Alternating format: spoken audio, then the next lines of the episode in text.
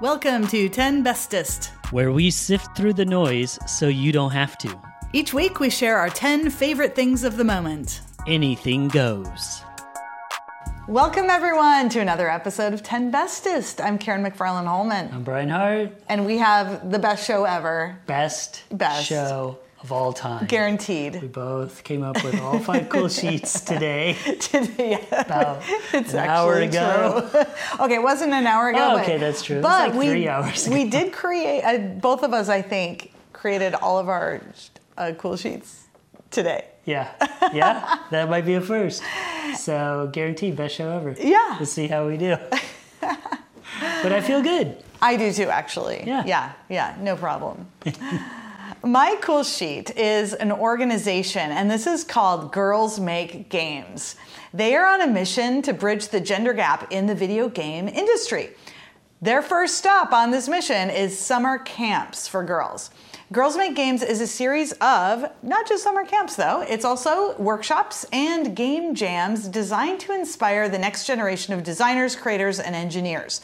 Launched in 2014 by Laila Shabir and Ish Syed, the program has reached over 6,000 girls through workshops and camps and over 20,000 through tutorials, games, and resources. The summer camp is really amazing. There are two levels that cover ages 8 through 18, and they also have positions for women who are 18 and older to be leaders. While they've needed to go virtual in the past couple years, they'll be running camps in person in July 2022 moving forward. Yay! Stories from the camps are really incredible. So check this out. They have a contest at the end with judges who are bigwigs in the gaming industry. And the grand prize is that the girls who created the game get it developed and sold through one of these massive gaming companies. They've secured a large sponsorship, or many large sponsorships actually, for this organization. And the founders say that this project has been supported enormously by pretty much anyone they ask. They are also happy to report that while the percentages of girls playing games is 50%, and less than 20% of the developers were women, that number has increased over the past seven years and to almost 30%. Examples of the games that have emerged from this project, there are many. I'll just throw a couple out here. One is called What They Don't See, spelled S E A, which is where people playing the game explore the underwater seas to collect special algae for an alternative energy project. I love that one. And there's another one called Shredded Secrets, a game about bullying that follows not just the bullied kid, but also the struggling bully as well. So check it out, Girls the Game. Sorry, girls make games. They don't just do it, they make it. Man, all right, girls make games. Yes. That's cool. Yes. That is so cool. It is so great. I love what they're doing. Yeah, and I love how that percentage just quickly went up by 10%. It's already. going up, and I So bet it's gonna keep- mm-hmm. until it's 50 50 and then maybe even overtake. That would be sweet would that be? amazing. Yeah. And that algae game, that is totally. I'm, I know. I haven't been a big gamer in a while, um, mostly because I fear I would, my life would. The show would probably end because I'd Yeah, be gaming all the time, and this algae one, this might do it. It might be the end of it. it could be.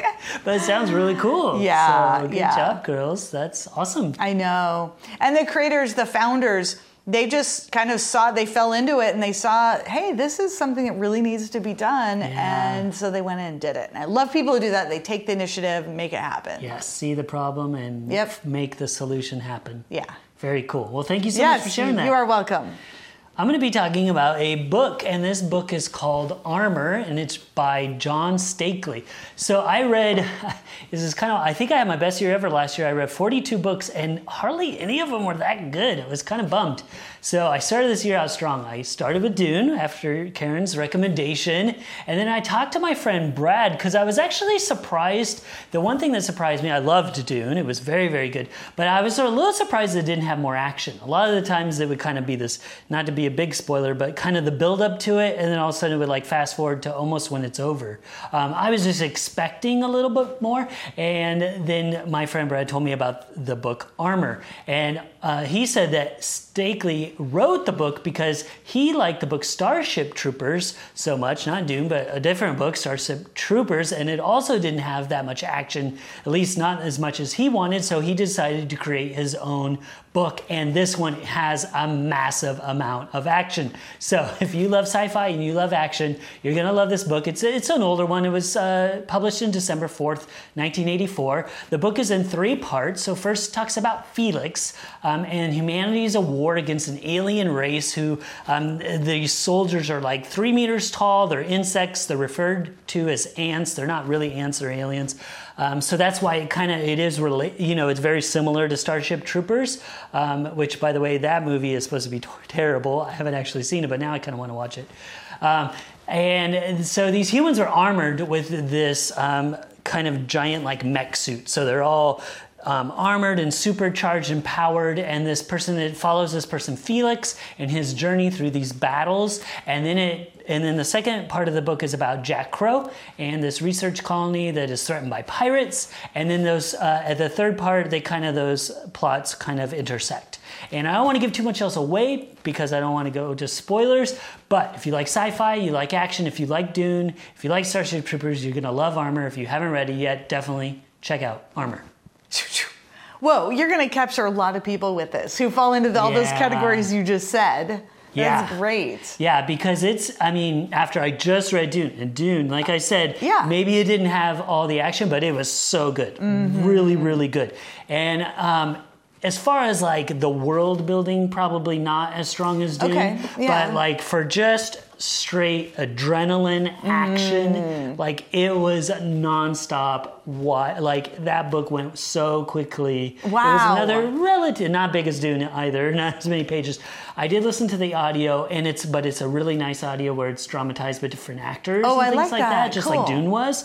The one caveat to that is it's really hard to follow, especially when it's in different parts, is I would get lost. Mm. Because the chapters, it's the one bad thing about audiobooks is it goes from chapter to chapter. Yeah. And you don't even have time to process. It'll be like, you're gonna be okay. And then the person died of their arms. Then the other person, blah, blah, blah, blah, blah. And it's like, you don't even get to like Like sit with there. that moment. Yeah, right. And like, whoa, we just had this giant battle. Somebody I care about died. Yeah. Uh, I'm not gonna say anything. This I could be making all this up. This is no spoilers.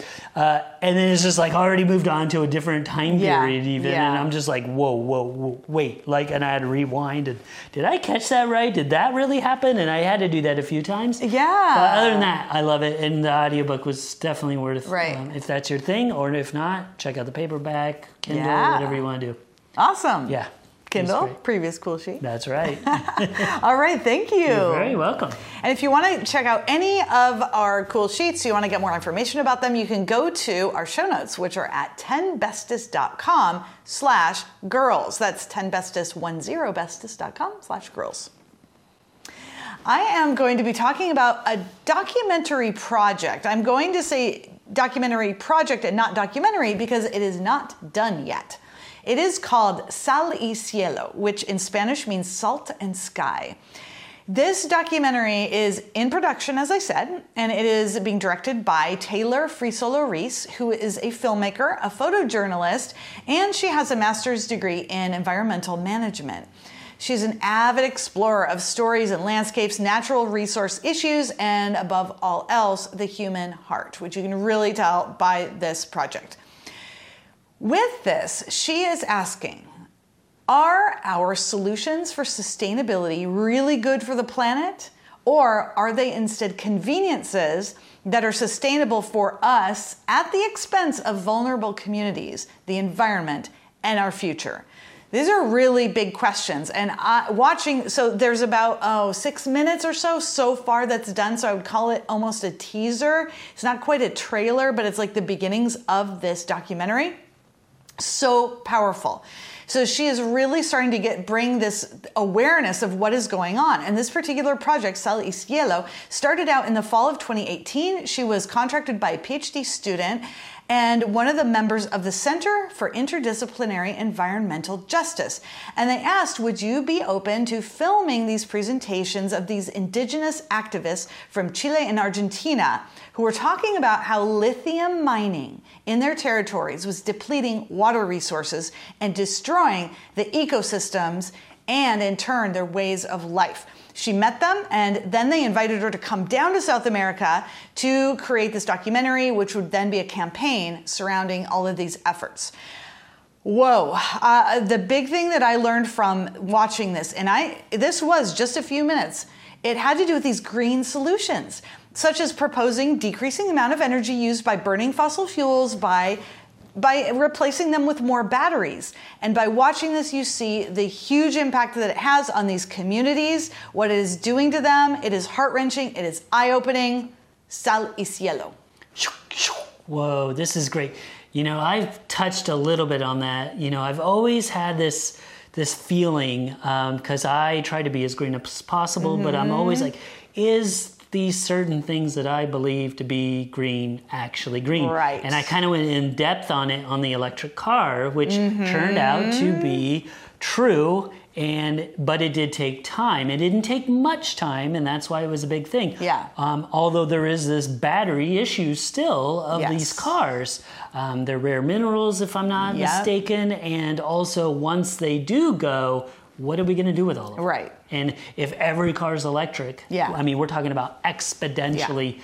a massive amount. So yes. even that, which one I feel pretty good about, I have questions about. Mm-hmm. It's just it's never nothing nothing is black and white. No, nothing is or black and all. green or whatever you want to call yeah. it. You know, there's so much gray area, there's so many other factors and so I can't wait to watch this. Yes. I will be You will love it. Watch super it tonight. interested. Yeah. Mm-hmm. I'll, yeah, I'll definitely check out the little snippet and then yeah. Did, is there any kind of um, when the when the the full I film might know. be? I don't know. Happening? Maybe you can I mean, help it's me. It's really hard to say yeah. because uh, it depends if they're still shooting, right? Um, editing. Uh, you know, usually documentaries are hundreds of hours of footage, yes. and that can take forever. So it yes. could be. A, hopefully, it's not too long because we need to know about this. Well, and it's hard to say if she started shooting it and then because of COVID had to leave and maybe she'll Yeah, pick sure. it back up. Um, Yeah. That's a possibility. Um, but fortunately, there's still enough, and I, I swear those six, eight minutes, whatever it is, is powerful enough that Yeah. it could be turned into something bigger. Wow, I So, can't wait. I'll yeah. check it out for sure. Yes. I really want to see it. I'm going to be talking about a podcast, and this podcast is called Lifespan with Dr. David Sinclair. Now, uh, Lifespan with Dr. David Sinclair is a new podcast from the world renowned aging research Dr. David Sinclair. Big surprise there. It's in the name. Um, now, why do I keep talking about health span? Because that's what lifespan, even though it's called lifespan, it's, it's really about health span. Um, you know, and again, just in case you haven't heard before, that is uh, living longer, but living longer healthier. So you're still being able to do things for a longer period of time. And I talked about David Sinclair, Sinclair's book, Lifespan. So he has a book in episode 197. Um, he's a professor of genetics and co director of Harvard Medical Schools uh, for the Paul F. Glenn Center of Biology of Aging Research. Uh, so he's one of the leaders in longevity and health span. So I feel really confident. Whatever he talks about, I usually feel like it's good well researched information and he's not doing it just try, trying to sell something and that's really rare and important. And i hope i'm right here and uh, i also feel confident because a lot of the other people in the health world that i respect also say that he's legit basically that he passed the test. Uh, so this isn't a, a dr oz or somebody else like that where you're like uh, yeah th- who knows if any of this is true. I just feel really confident about it. Now this podcast expands on the book. So the book is just two years old, but in the health span and health field, that can, that's almost ancient at this time. Um, so he has the podcast. He also has the uh, the podcast on YouTube, so you can just see him talking with uh, the uh, person that also helped him write the book. Um, but they're nothing fancy. But if you rather, if you like video instead, that's a good way to go about it. Um, there's going to be eight episodes in the season, the first season, and first so far it's a science behind why we age, uh, what to eat and when to eat for longevity, exercise, heat, cold, and other stress stressors for longevity, uh, NMN, NR, resveratrol, metformin, other molecules for longevity, Uh, so many more. Uh, seven are out right now. By the time this podcast is out, probably all eight episodes will be out, but definitely check out the David Sinclair podcast. Ooh, I'm really interested in learning more about the science Yeah. of aging And and, all the other stuff. Yeah. He does a really good job. This is also hard to do of really talking about pretty you know scientific terms and, and studies and but he does it in a pretty good way where most people i think can can get it awesome. um, now, I have read a lot of books, his book included, Mm-hmm. so I might be a little bit more, um, you know, up to speed than some Yeah, people. So it might seem really easy for me because all these words are finally starting to sound Mm-hmm. familiar. Um, but I, I think that um, by listening to this podcast, it'll be a good, I think it'll work for most people. He really breaks it down into simple terms and what you can do in actionable steps. Like, this is the cause, this is the effect, and this is what you can do Awesome. to reverse aging. You know, I mean, he has bold, bold ideas on aging for sure. So uh, it's just worth a listen. Think. yeah. and I love it. It's eight episodes. I can do that. Yeah, only eight episodes. They are about an hour each. Ooh. So, you know, it's long and a lot of information. Yeah, and yeah. I've I've listened to now probably half of them, and Mm-hmm. even the ones I've listened to, I want to listen to again because they are pretty deep. I mean, an hour Yeah. of scientific information, even that I can follow. It's like, oh, I need it. I want to. Now I listen to it all the way through. Now I want to like take notes and take actionable steps and listen to it again. So, yeah, it's not super super quick, but it's good. Awesome. It's really good. Thank you so much. You're welcome. So if you want more information about that or anything else we're talking about on this episode, you can go to 10bestest.com slash girls. 10bestest.com slash girls. My cool sheet is going to be about how to choose a telescope. This is such an exciting time to be an amateur astronomer. Never before have novice stargazers been presented with such a vast array of telescopes at our fingertips and all these accessories to pursue this hobby. Or it doesn't even have to be a full fledged hobby, it can just be every once in a while going out and just gazing at the wonders of the universe. But this is the thing is that because there's so many telescopes out there, it also brings upon the burden of choice. All these telescopes, they're different ones and it's just it's hard to know what to buy. So, this article that I am sharing is a wonderful guide because it helps you narrow your options. It first explores the basic features that are common to all telescopes, which is really great for a starting point. Then it delves into some of the specific designs of the most typical telescopes that are out there. And then comes the gold. They talk about the trade offs of the different designs because every instrument has its advantages and its disadvantages, and they go through those with you.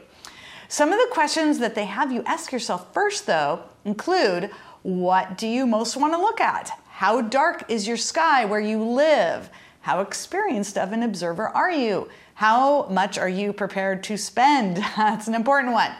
Where are you going to store your telescope and how much weight are you willing to carry? All of these are crucial, I have found personally, uh, as terms of questions that you want to ask yourself to get a telescope that you will actually use. Then they go into the basics of telescopes so you can understand the design features. And these sections are on aperture, magnification, focal length, and eyepieces. And then they go over all the different types of telescopes in terms of how they're constructed, how to choose which type it is depending on your interest, your budget, all of that. And it is really, really helpful, even if you don't know much about telescopes or even if you do know a bit. So, check out this article How to Choose a Telescope.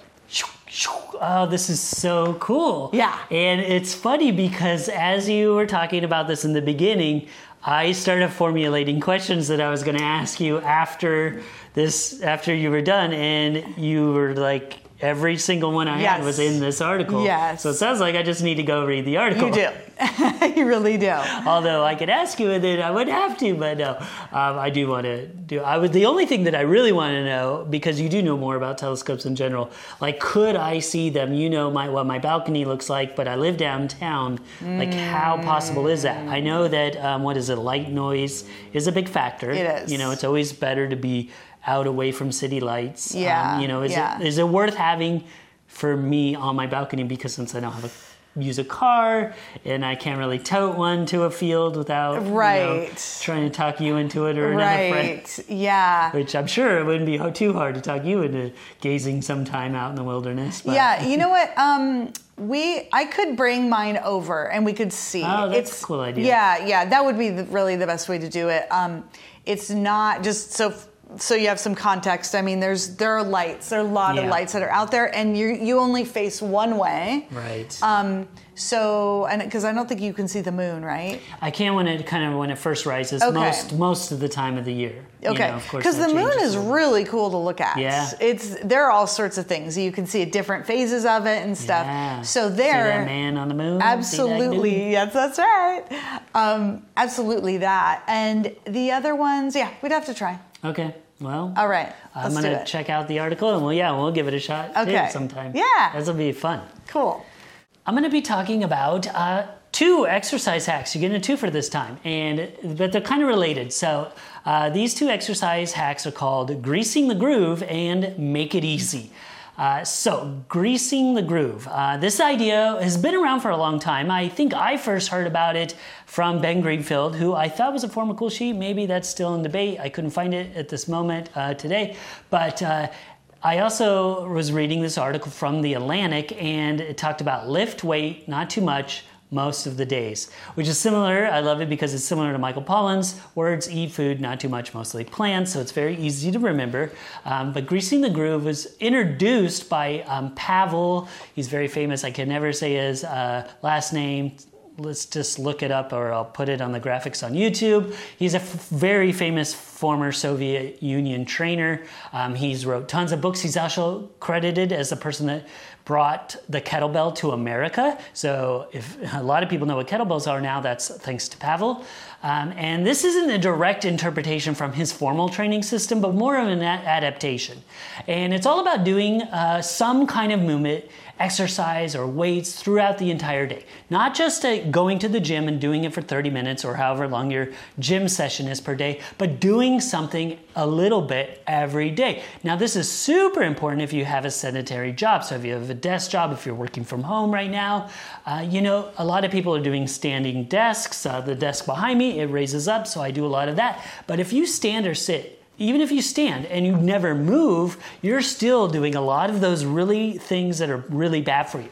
So they talk about taking shorter breaks. You could work in the Pomodoro technique with this and then work for 20 minutes and then go do some jumping jacks, you know, go on a rebounder, a little mini, mini trampoline, which is a former cool sheet. Uh, just do a couple push-ups, you know, if you have a kettlebell, kettlebell, do a couple presses or a couple swings, you know, but it's doing this accumulation over time throughout the day instead of just doing it all at once because that's not really that's just training your body to be super still and your joints get tight and then doing one exercise one little chunk and then you're sedentary again. It's not as good. It's actually better to just keep your stuff moving. So, grease the groove and making it easy is having things all around you. So, do the both of those things. I love it. Yeah. Oh, this is such a good reminder. Yeah. Uh, I can't do weights yet. I'm still recovering from an injury, but um, when I'm back at it, I'm totally gonna do. Yeah, and it doesn't kind of have to thing. Mm, be super heavy. You know, these don't yeah. have to be like 100 pounds that you're pressing. In fact, more of Pavel's thing was don't do heavy weights to failure. It was like Mm. do shorter reps and more of them. So his was more about still that concentrated amount of time. Yeah. And now it's kind of coming out more and more. It's like do even less, but just do it more often. That's Um, cool. It just keeps your body, it keeps burning calories throughout the day. Like I said, your joints won't get stiff. And, Yeah. and so I do, you can, there are more things off screen, but there's a kettlebell right there, literally. Mm.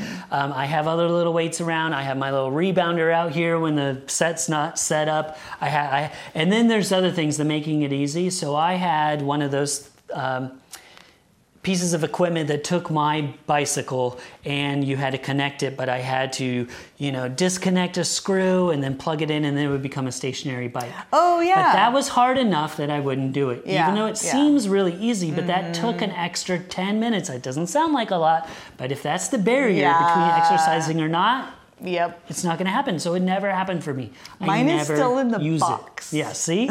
so what I ended up doing is getting a treadmill, and I thought it was kind of ridiculous forever, but I stick that baby under my standing desk and I'll do a little walk while Wait, I'm- is it here? No, I have to move it. Oh, oh. So right now it's in the bedroom, and as soon as Okay. we le- or as soon as we tear down the set, I'll roll it back out. Gotcha. If I'm watching a YouTube video or maybe a TV show, I'm like, okay, if I'm going to spend a half hour, I'm at least going to be walking. Yes. Doesn't have to be running, but I can walk Yeah. on the on the treadmill, and I'm burning some calories. Yeah. And it's just it, it has made all the difference in the world to keep my habit going.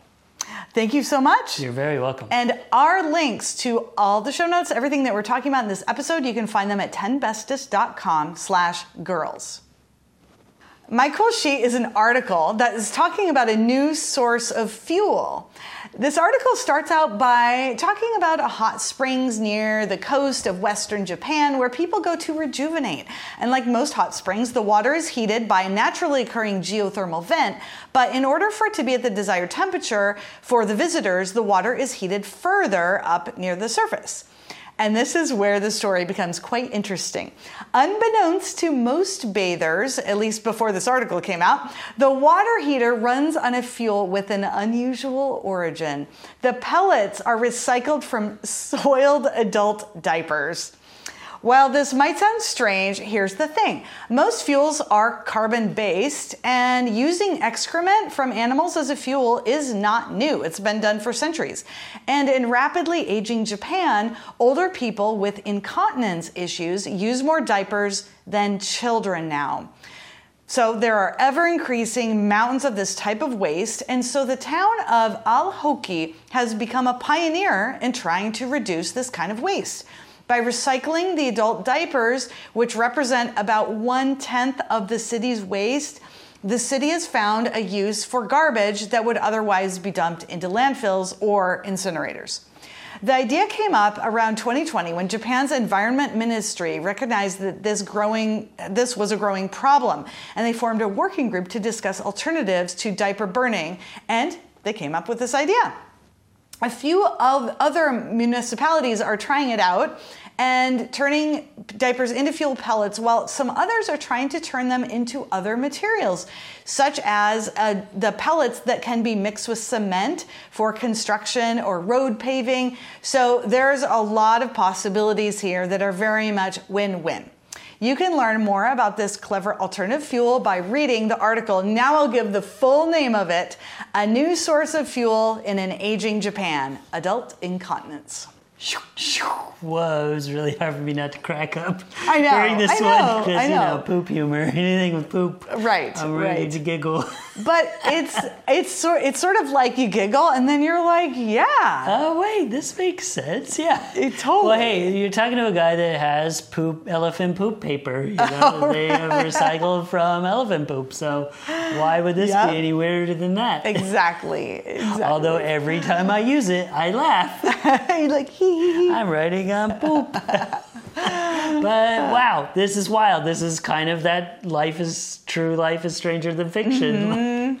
Who would have thought? and I love how it. T- uh, how will this tie into your that documentary about green solutions? Oh right. Like this seems like a pretty legit one. Yep, exactly. They're taking a problem in that community and changing it to a fuel source. So, Yeah. seems like great idea. Yeah. Wild. And something I- I wouldn't have thought of. Oh, but, I you know. But I was shocked by those two statistics. One is that there's more adult diapers Yeah. now than children's diapers that are piling up in landfills. Thanks, boomers. Yeah, I know. And then the other was that for that city, 10% of the waste Yeah. was from the adult That diapers. is so much. It I is know, that's shocking. Insane. Wow. Yeah. But look at what they're doing with it now. I That's know. So cool. Yeah. Wild. But yeah, just think about being in it. And of course, it's clean and everything. But yeah, just knowing you're in a bath with Oh, I know. That is, and, and it's not even, right, it's not even like that Yeah. poop is in the water, but it's just the whole idea of how it's using to heat the water and all that. Anyway. it's like whoever gets the uh, little bone in the fish is- gets the lucky winner. If you get the Oh. bath with the poo, oh, it's just no, it's good luck. Exactly. Well, thank you for sharing Yes, that. you're welcome. I, love that idea. know anything about that. I'm going to be talking about a video series. This video series is called The Pink Cast by Daniel Pink.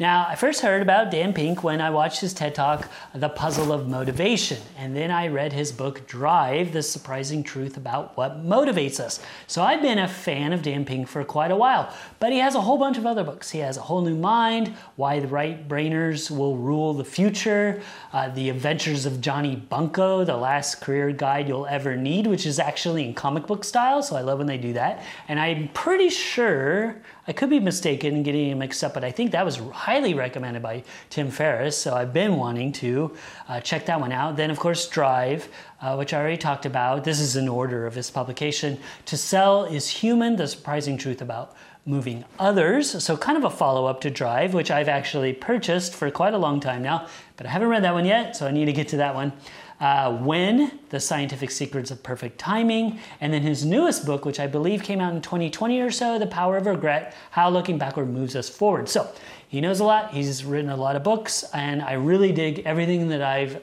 uh, read of his so far. Now, the pink uh, the Pink Cast is a very succinct breakdown of his own books and other people's books, blogs, and ideas in a series of very short videos. So I talked about the other one that was an hour. These are only one and a half to three minutes long. In fact, I don't, I didn't think I really actually saw one that was more than three minutes. They were all like two and the two and a half. So, if you want to dive in and do some further reading, you can definitely do this, but this is a good way to get started on some of these ideas. And like I said, it isn't just his own, but it's other ideas from other books and people that he has found very useful, and then he kind of summarizes it really quickly. You could also do it as a kind of a memory hack when I talked about the forgetting curve. You could refresh. So if you have read his books or you have read that article, because some of them were familiar to me, but it would be a good way to refresh your memory and listen to his synopsis because it's always good to hear it from another person's point of view. Uh, I can't even go into the uh, examples because I'm running out of time, but definitely check out Pinkcast. I will love this. Yes. I cannot sure. wait. For sure. I when I'm driving home, I'm gonna tune in. That's Yeah. so awesome. Yeah. And it is a video series, so even though it's called Pink Cast, Oh, it's oh, not a oh, oh, oh. podcast. Okay. Which did confuse me for a really for a while because and I kept looking, I'm like, how can this not be a podcast? And Yeah. it's not on YouTube as far as I could tell either. It's kind of his own, like he's pretty smart. So Okay. Mm, he's got his own website and drives he the is traffic all there. self-contained. Yeah. But uh, but still, you know, it is super easy to digest. Once you check it out, you'll be able to find that on a link in our show notes and go to Pinkcast and yeah, minute and a half to two and a half minutes for solid it. gold. And it has every, you know, of course the titles will tell you. So, oh, I want to learn about how to be more productive. What's the rubber ducky method? What's this? You know, Mm-hmm. uh, yeah. So it's super good info. Excellent. Thank you. You're very welcome. So to check out all of our show notes, you can go to 10bestest.com slash girls. My cool sheet is a video, and this was spurred by Brian asking me to talk about this because I was like, I need one more cool sheet to talk about. And here's the question Why does salt make food taste better? Okay, so you know that Mary Poppins saying, or from that song, a spoonful of sugar helps the medicine go down. But guess what? A pinch of salt actually does the work better than sugar. How is that? And why does salt make food taste better? There's a video, and that's what I'm going to be linking to. It's by my fellow chemist, my buddy Hank Green. He explains this, and I'm going to do it too because I've done some experiments with this exact thing. Salt, which is usually sodium in the form of sodium chloride, is an essential nutrient, and our body uses it for an uncountable number of biochemical processes, but our body can't make sodium by itself. So we have to get at least some of it from our diet. So it makes sense that we naturally crave it. Humans taste salt because we have pores that allow sodium to pass through into the taste receptor cells in the taste buds in our tongues, which sends a signal to our brain saying it's salty. And that all makes sense. But what is more surprising is that salt also makes things sweeter. Our intestines are full of these sugar sensors, and our mouth has some of them too. And this is because there is a sugar sensor in our bodies that pushes sugar into the sweet taste cell when it senses the presence of sodium in our blood. Wow, this is mind blowing to me. Salt triggers the cell to register sweetness. Who would have known? Another interesting and unexpected thing that salt does is that it suppresses bitterness. And get this, it does it better than sweetness does. Researchers have not completely figured out the mechanism for it, but studies suggest that it involves both the tongue and the brain. Most of the bitterness blocking happens in the taste buds. And what the researchers think sodium does here is that it interferes with the binding between the bitter compounds and the taste cell receptors. You can do an experiment with this with gin and tonic, add a pinch of salt to it, and taste one with the salt and without, and you will know exactly what I'm talking about. I've done that experiment with my cocktail chemistry folks. Why salt makes food taste better. See, this is why I wanted you to explain it instead of me try to figure it out.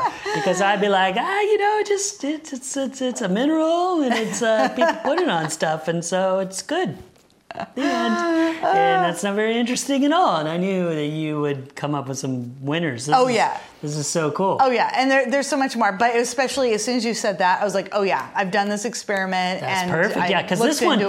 literally was like an hour ago. I think maybe a little Oh, bit yeah. longer since we No, I put this one started together- recording, but. I don't know if you saw, um, if you could see as I was typing it directly in. Yeah, Like, I- but yeah. it was done in like 10 minutes. That's so No cool. problem. Yeah, and it's super interesting and thorough. I mean, it pays to be a chemist Uh, for that one. That's why I was like, oh, this would. I I didn't know you'd be able to do it that fast, but it's that's amazing. Um, and I'm so glad. Is another thing where you started talking about it, and I'm like, oh, I'm going to bring up uh, bitterness, and boom, you hit that one as well. Because yes, there is a trick. You know, if your coffee's too bitter, to add a little bit of salt to it, which is funny because um, Jane, I think it's James or J- Jeff or Jim Hoffman, uh, who's a very coffee aficionado. Um, Someone when we did coffee trials on that, he was one of the people with Chef Steps that was kind of their expert. Uh, but he's like he because he talks about a lot of these things and hacks and things about coffee, and he's like. Yeah, that works, but also you're not making good coffee, so stop making bad coffee and using bad coffee and things like that. Work on temperature That's and grind size and things like that. Yeah, but he does he does say it works, and Mm-hmm. I just did my own self experiment with this with grapefruit. So I was like, Oh, cool. I just wasn't in the mood. Usually, most of the time, I love the taste of that bitterness and Mm-hmm. sourness of grapefruit, but I was like, ah, I don't, and I'm like, I swear that salt made it better than sugar, and I was like, in my mind, it didn't make sense, and I go, I know as a kid that my grandma did this, and so I put a little salt on it, and it was amazing. That's so cool. And it makes sense also why, you know, why um, sea salt caramel ice cream so popular Mm-hmm. yeah. right now, uh, you, you know, or has been for a while now, Yeah, but yeah. how it's just blown up and it continues to blow up. And so that kind of explains that Yeah. sweetness factor. Yeah. So, ah, it's so cool. Well, thank you so much. You're welcome. You Thank you it for the the, for the idea. Yeah. My pleasure. All right. I'm going to be talking about a podcast or a pocket collection, and this is how to be less judgmental. So, uh, the Pocket Collection is a series of articles, audio, and videos. And I actually talked about Pocket, so that's kind of when you find things on the internet and you save it into this app. It's a Chrome extension. I think it's also an app on uh, iPhones or Androids. And I talked about Pocket in episode one, so I've been a fan forever. But the, I've also had a bunch of Pocket collections. And last week I talked about um, how we all make snap first impressions about each other, and here's how to slow that down. So that was from this collection. So, how to be less judgmental about others, but also how to be less judgmental towards yourself. That is just just as important, although we usually think about the other one first, and it might even be more important to be less judgmental on yourself. Kind of like that saying goes that you must love yourself before you can love others. You must stop judging yourself before, and then you can start judging others less as well. Don't be so hard on yourself. So I love it because it covers both. Some of the topics include the cognitive bias, um, tricking your brain. So we both, I think, talked about cognitive bias, different biases, and things like that, how to identify them and then how to get better at them.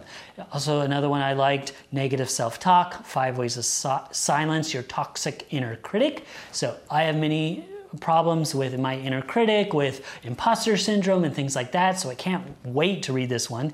Um, the elements of good judgment, how to improve your decision making. So it's a real grab bag of a whole bunch of different things. Why overly kind and moral people can rub you the wrong way. This is always something that I thought maybe I was just a weirdo or a jer- hidden jerk, but this actually tells you why. There's no one you're probably not as open minded as you think, and here's how to practice So, a little bit deeper dive because this one um, talks about things that we talk about so much. Number one, recognize that your biological hardware isn't exactly setting you up for success. Two is be curious. So, that's one of our own famous sayings stay calm, surround yourself with the right people, and if all else fails, try ayahuasca, which is only a half joke, but since Karen and I have both went on that journey, I thought it was very interesting. There's a bunch of other ones, but definitely check out this pocket collection, How to Be Less Judgmental.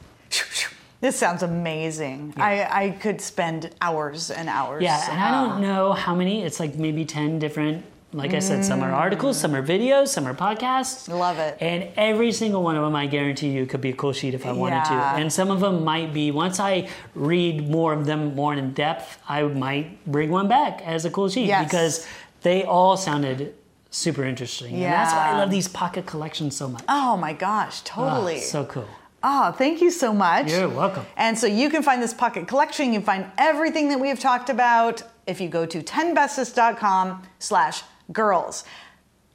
That is where all of our stuff is kept, and um, we've brought ourselves to the end of a show. We did it. we did it. yeah, and that was really fun. Yeah, it yeah, was. Great show. So Thank you for joining us, everyone. Please like, share, comment, review our podcast, do all those great things that help support us. We work so hard on this podcast. Yeah, we even if it's last it. minute, it's yes. still we're working oh, hard. yes. And well, it's like the saying, uh, Picasso charged $10,000 for a little chicken scratch on a napkin. Yeah. And they said, that, what are you talking about? That only took 10 seconds. And he said, no, it took 30 years yeah, to bring me to the point yeah lifetime to bring me to the point where i can do this yeah so absolutely. it's just like that it is like that all right thank you everyone and don't forget to Want to learn more about this week's cool sheets? Head on over to 10bestest, that's 10bestest.com for links to all of our cool sheets. And sign up for our monthly newsletter with bonus cool sheets and other fun stuff. 10 Bestest will be back with an all new episode next Monday at 10 a.m. Pacific, 1 p.m. Eastern.